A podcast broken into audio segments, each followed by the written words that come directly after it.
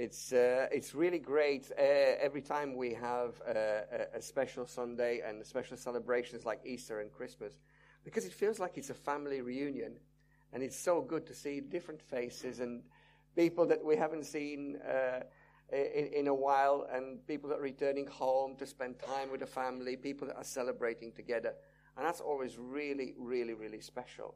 And uh, I just want to encourage you at the end, please don't rush away and uh, make sure that you uh, just come over for refreshments and gives, gives us a chance to, to catch up with that. Easter is a, a an interesting time. And uh, to kind of keep with the theme, the older I'm getting, the more I realize that days like this are far more complex for all of us. Somebody on Twitter was writing last night and saying how difficult it is for them because it's a, a time of an anniversary of a loss of a family member that was very dear to them.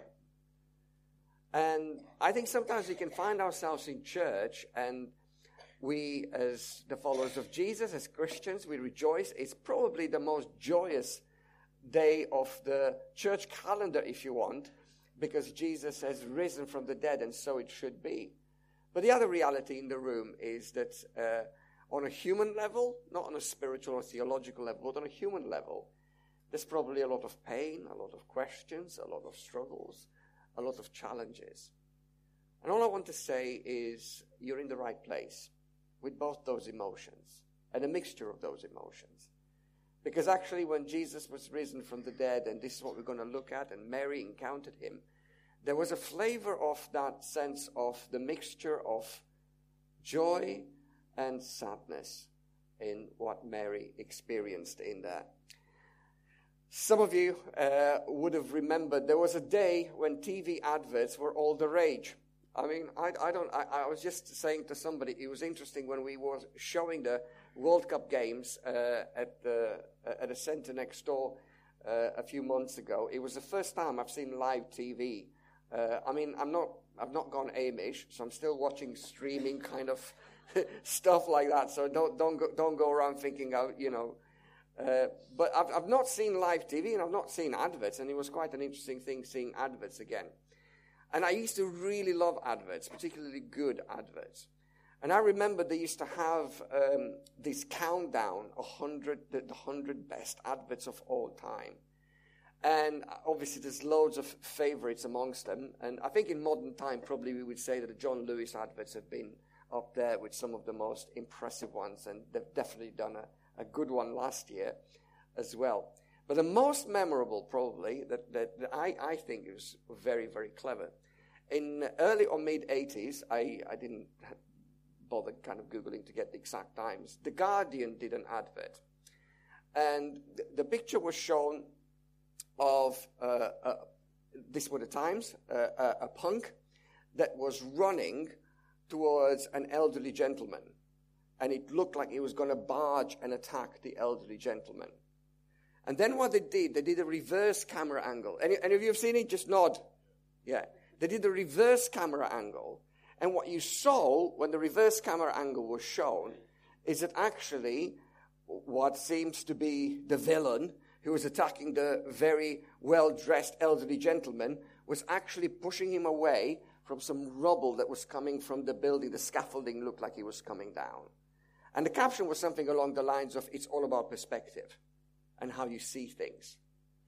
And it is so important for us to get the right perspective on the resurrection of Jesus and what happened on what we're celebrating on Easter Day. And here is a, a glimpse of that. If we read what the Apostle John is writing, John 20, he, uh, beginning with verse 1.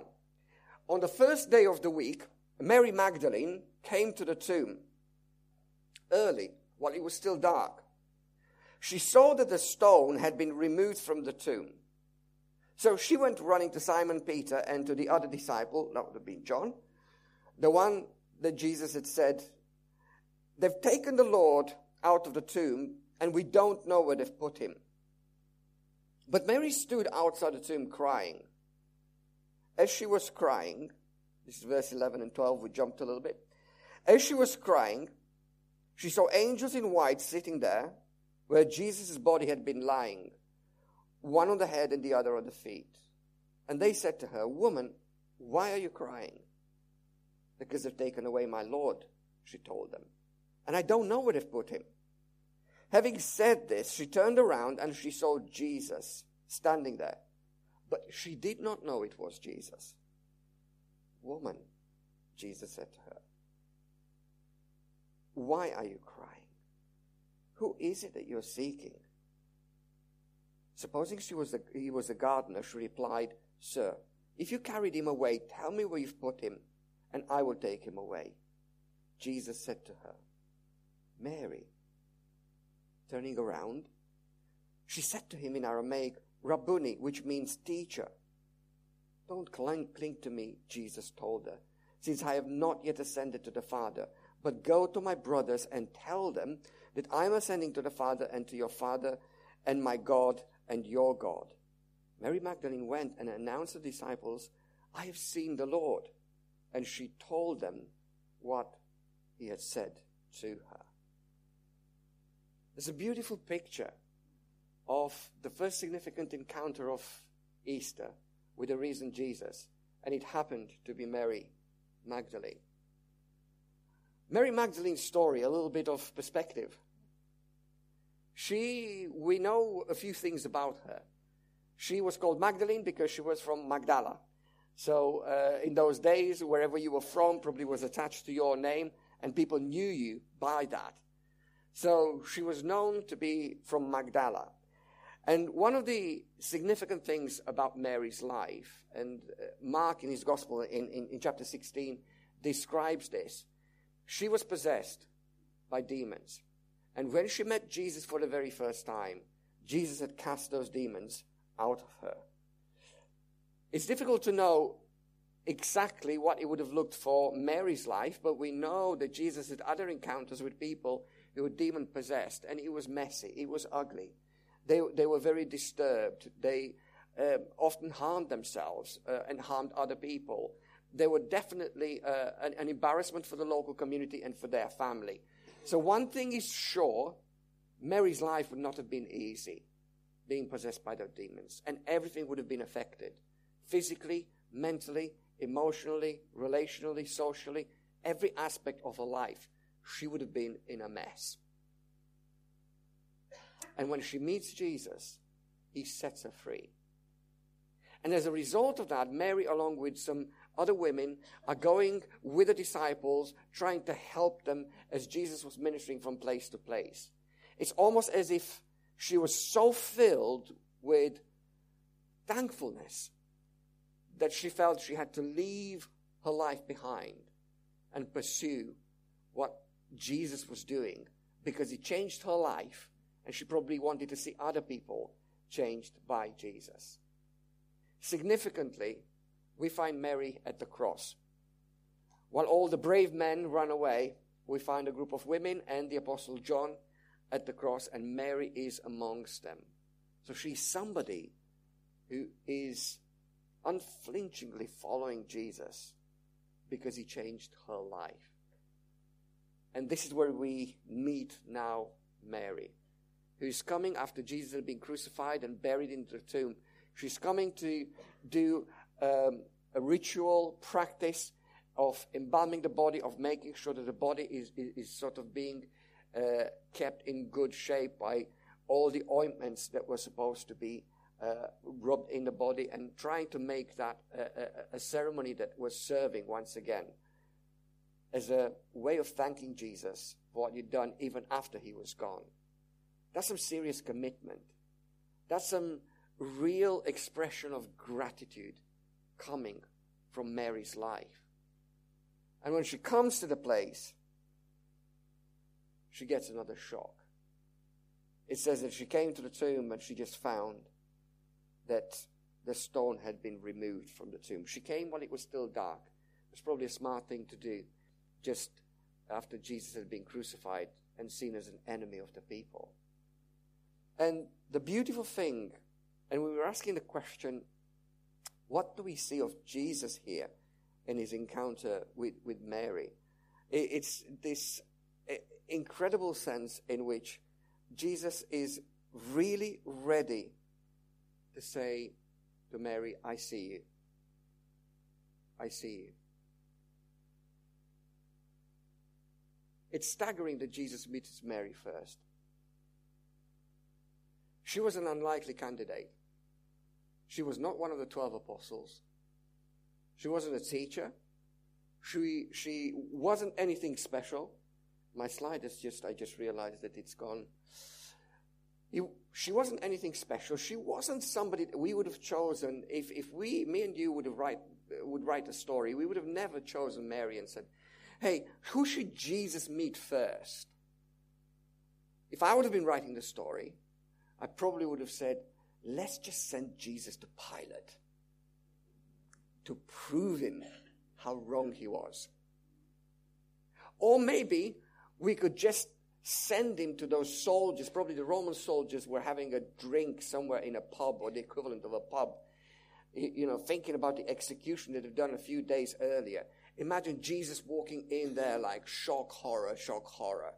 I would have done it, thinking, let me show you what you've done.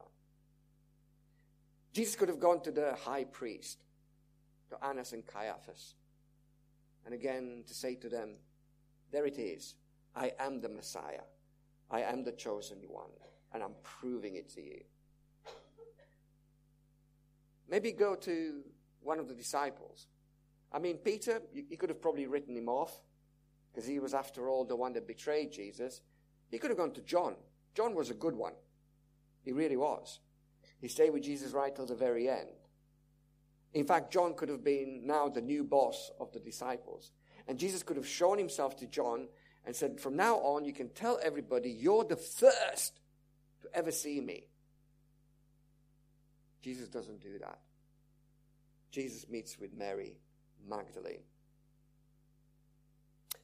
And Mary was in a state, you, you, you can tell from everything that is happening here. She went out at night. She was uh, realizing that the stone had been removed. She went to Simon Peter and to John and told them, They've taken the Lord away. She was so filled with grief, disappointment, everything that you could ever imagine. Because this man changed her life and she'd seen him be crucified to a cross among thieves. And it's all gone. Just seven days before, they entered Jerusalem and people were shouting, Hosanna, son of David. Where did it all go wrong? She was a woman whose life was broken. I even wonder whether at the back of her mind, this thought might have been there. Well, if Jesus is dead, what if my demons are coming back? So she goes to the tomb. And as if things weren't bad enough, she finds the tomb empty. I mean, th- this is the equivalent of the desecration of a body of a loved one. I find it so disturbing when you hear stories of, you know, Jewish graves being defaced. It's just so horrible. People doing stuff like that. And Mary's absolutely heartbroken. And she's saying, now on top of everything else, I've lost Jesus, he's gone, and now I can't even have his body. It's the trauma that parents often face when they lose a child, or family members when they lose a child. We, we hear of some of the tragedies that are happening very often when there's a bomb blast, when there's a suicide bombing. And, and the body is not found. There is something so comforting about actually even, even getting hold of a loved one's body and doing what is right to be done. There's something powerful about that. She can't do that anymore because Jesus' body had been taken away. So she's suffering. She's filled with grief and pain. And then she goes back after the two disciples come, they look, they see that the body isn't there. She's going back. And he says in verse 11, Mary stood outside of the tomb crying. That's your picture. That's your picture that captures all the emotion that was in this woman's heart. She just wasn't going to go away from there. Because maybe she didn't have anywhere else she could go. She was so confused, so disappointment, so disappointed, so hurt that there was nowhere to. You know, when sometimes we get just paralyzed with fear and confusion. I don't know where to go and what to do. I'm just standing here. And she stood outside the tomb and she was crying. The pain inside her soul was coming out. As she was crying, she stooped to look into the tomb and she saw two angels in white sitting there. And they said to her, Woman, why are you crying? She obviously doesn't, well, would we even recognize angels? I probably could debate with you and say, probably not. We might confuse them as very kind human beings, but that's another story for another day. And as she speaks to them, they speak to her. And they ask her a question why she's crying. And she says, Because they've taken away my Lord. My Lord. And they've taken him away. The pain is so deep. And then, having said this, she turned around and she saw Jesus standing there, but she did not know it was Jesus. Do you know what? In the whole mood of sadness and brokenness and hardship and pain, there is something mischievously beautiful about Jesus. Sometimes you hear stories about family members who live hundreds and thousands of miles away just as a surprise showing up in a place without people expecting them to be there. I've, I've heard a story recently of, of, of somebody who did that and they managed to con their, their, their mum that they were going to go out for something and then when they turned up to that place, Somebody all the way from Australia was there. The son was there. It's a bit of a dangerous thing, you know, heart attacks on the card and all that. But I, I, I imagine Jesus being mischievously like that, just sneaking in behind Mary and then showing himself to her, probably knowing she wouldn't recognize him. Why didn't Mary recognize him? Well, there could be loads of reasons. She could have been so cried out, so filled with anguish, she just didn't know what on earth was going on. And probably most likely, it was too good to be true. Even if she saw him face to face, she would have said, Girl, you must be having something, because it can't be true. And yet, Jesus, this is my Jesus, this is your Jesus. He shows up in the midst of the pain that this woman is facing and he speaks her name. And he comes to meet her. Pretty much a nobody in the big scheme of things. Because that's what Jesus does. That's who Jesus is. He sees people's pain. He sees the anguish. He sees the tears. He sees the questions. And he's saying, I'm whispering your name. I'm talking to you. I'm coming to seek you. I'm coming to find you. And something must have happened in that moment that would have been so absolutely unbelievable. Uh, you know, I can imagine that probably Mary's feelings and, and, and her brain, uh, just everything went into overdrive because suddenly she recognized his voice. And then it slowly was all kind of coming together, but it was still too good to be true. And then she calls him Rabboni, Rabbi, teacher. She knows who it is. And then because Jesus says to her, Stop clinging to me, let me go, it's, uh, it's kind of inferred that she grabbed hold of him. In the same way, you know, when, when, I, when I used to be away from home for 18 months or a couple of years and I'd go home, you know, I'd kind of have to say, Mom, can you please let go? You know, woman, Stop it. you know, I'm here. And she used to say, Yeah, but I, I said, Why are you crying? Because you're going to go away again. Oh. Mary was just so overwhelmed with that sense of that Jesus, that cast out the demons, is here. And he sees me, and he hears me, and he sees my tears, and he knows my pain, he knows my questions, he knows everything else.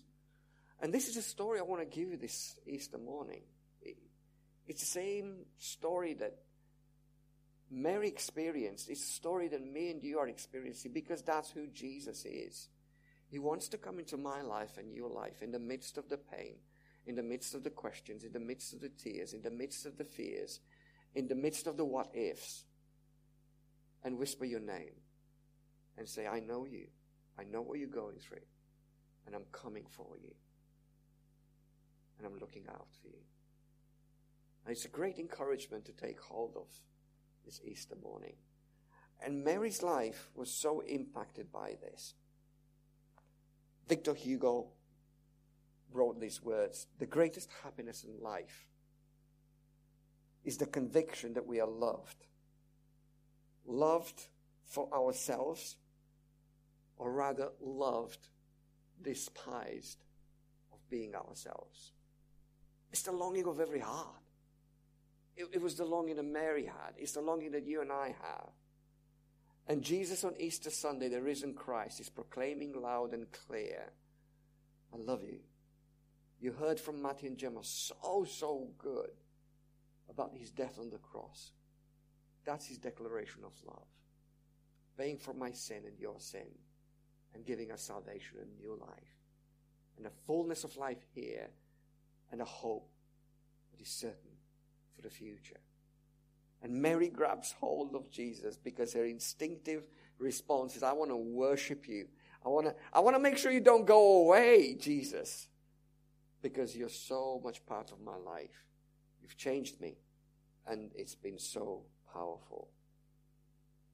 But then Jesus does something really interesting because Jesus says to her, verse 17, Don't cling to me, since I've not yet ascended to the Father.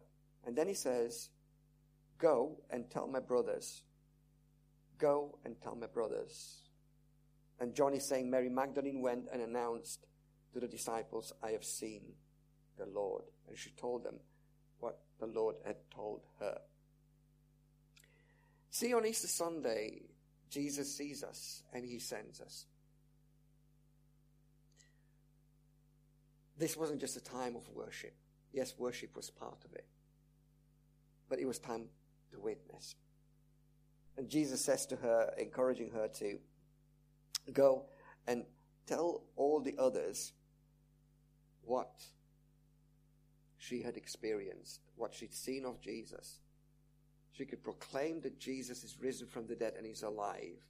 And then that would confirm everything that he'd done and bring the faith and bring the encouragement to all the other disciples.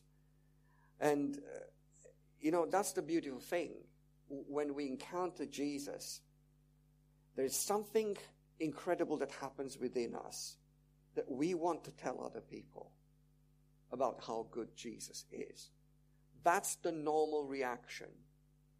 Whenever we encounter Jesus, there should be something happening within us that should want us in a crazy kind of way, because obviously naturally, most of us are, are not quick and eager to tell other people about other things.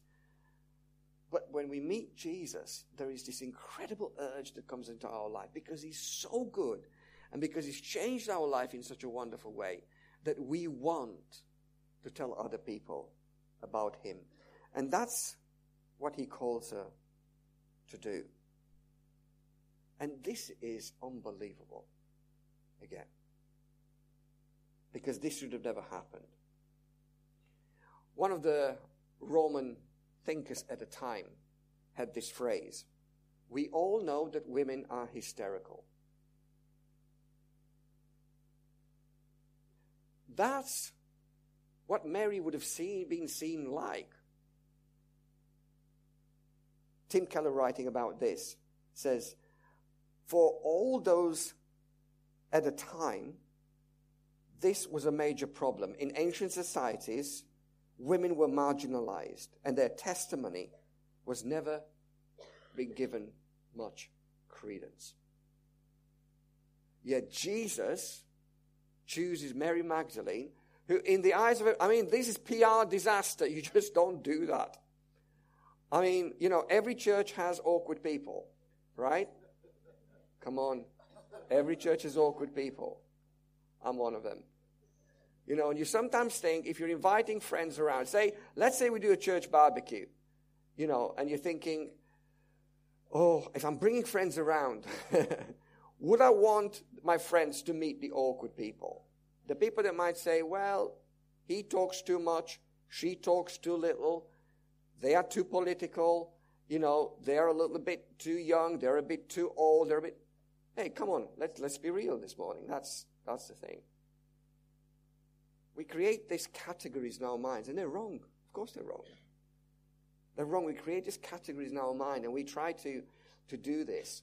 Sometimes, again, you know, you have special services, usually around Christmas, when every church, I'm letting into the trade secrets now, you know, every church is trying to put the best face forward, and you're thinking, oh, let's make sure that we look slick, you know, and everything works well. You know, the PowerPoint is in the right order, points are not going, you know, back to front, and all that kind of stuff, because you want to project an image. You know, sometimes people used to ask me the question, he says, I've got a non-Christian friend. When can I invite them to church? What Sunday is it best to invite them to church? And I say, any Sunday. Because this is who we are. Walter and all, we're normal. But he could have been tempted by Jesus to say, I'm not going to choose Mary. I mean, imagine the press at the time. First witness of the resurrection, Mary from Magdala, former demonized woman with seven demons within her. Credible woman, right? Everybody would have clapped and said, Bring it on. Let's hear what Mary has to say. Tabloids would have had an absolute whale of a time, destroying her, dismantling her credibility. Yet, this is who Jesus chooses to be the first person that meets him and carries the message. Church historian calls her the apostle to the apostles sticking to the original language. Apostle means being sent, sent to the sent, not necessarily apostles as in terms of 12 apostles.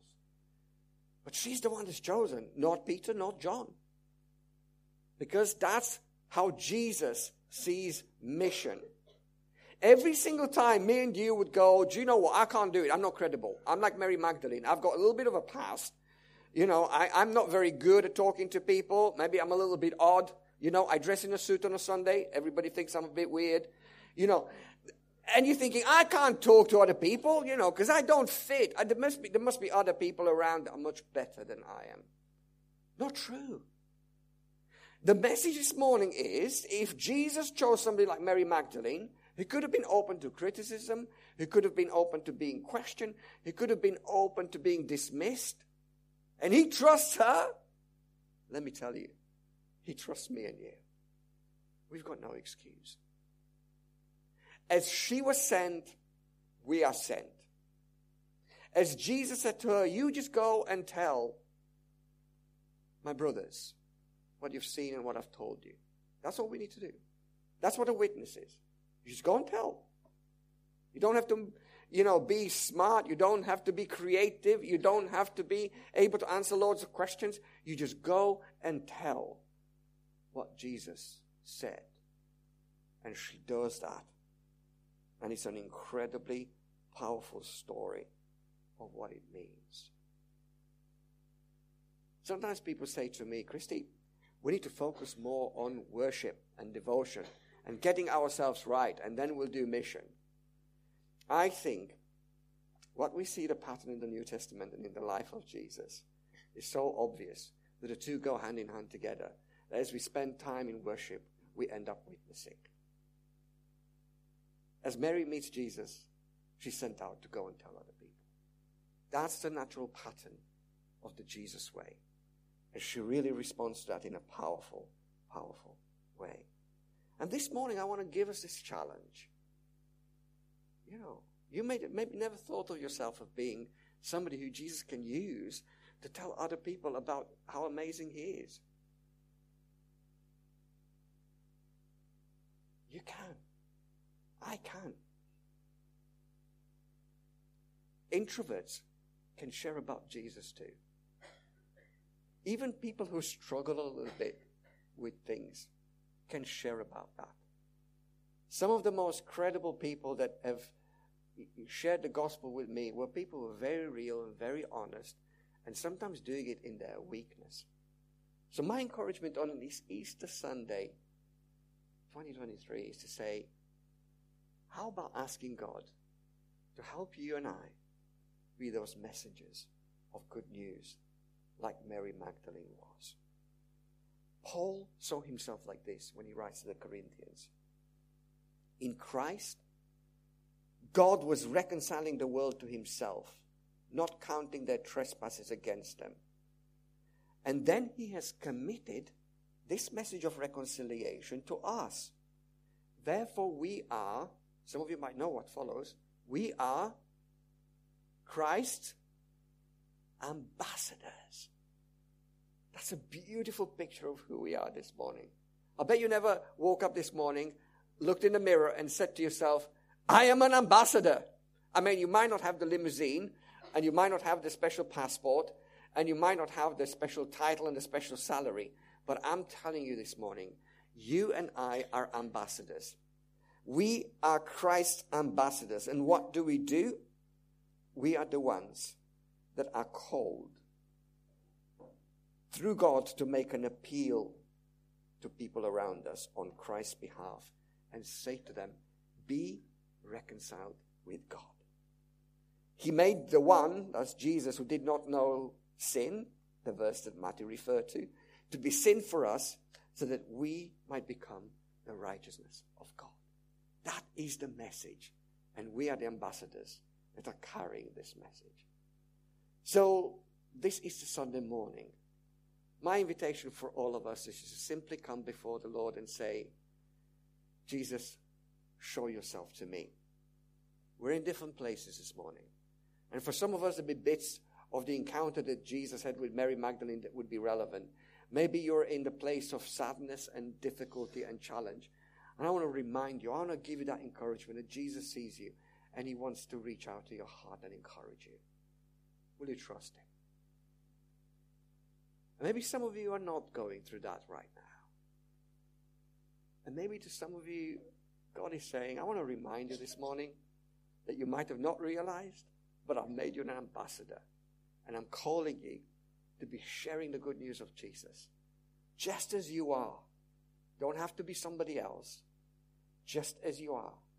May the love that you received from me be shared with all those around you. In your way, in your time, as I'm leading you and giving you wisdom and power. And what a beautiful picture this morning. In the Romanian Easter tradition, uh, as part of the Orthodox Church in Romania. And I'm really blessed. I get to celebrate Easter twice. So, all the good food, twice. I mean, I've got my priorities right. But it's so good on a spiritual level. It really is to be able, and I keep saying, you know, we could do this every week. It's great to have Easter every week. But one of the traditions that they have in the Orthodox Church they have a midnight service on the Saturday leading on to Sunday. And everybody tends to go to church, particularly if it's a rural community, everybody is there. And then there's the liturgy, uh, which uh, circles the church several times. Everybody gets thrown outside of the church apart from w- one of the church caretakers, and the doors get closed. And they circle the church several times. It could be seven times, but I'm not 100% sure. They circle the church several times, you know, and they keep knocking at the door. They do it three times. You, and the, the, the, priest who is in charge, the question would be, Who is this? And he would say, It's the risen Jesus Christ. He does it three times, and the doors of the church open, and then the choir begins to sing, and then they have the, the, the, the, the rest of the liturgy inside. But then, right at the very end, they come outside the church, and people stand on the steps facing the entrance of the church. And again, the priest in charge would have a candle. And you know, there's, there's a lot of mystical kind of stuff. Uh, you know, usually a representative of the Orthodox Church flies to Jerusalem. And usually, I, I don't know how this is happening, but usually it seems like kind of fire comes from heaven and lights up this candle. You need to look into it because it's quite fascinating.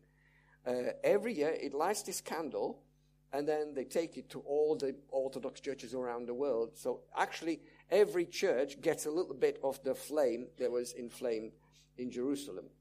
And then the priest has the candle lit, and then the priest gives light to everyone who's holding a candle. And everybody goes home, and this is the beautiful picture that I absolutely love.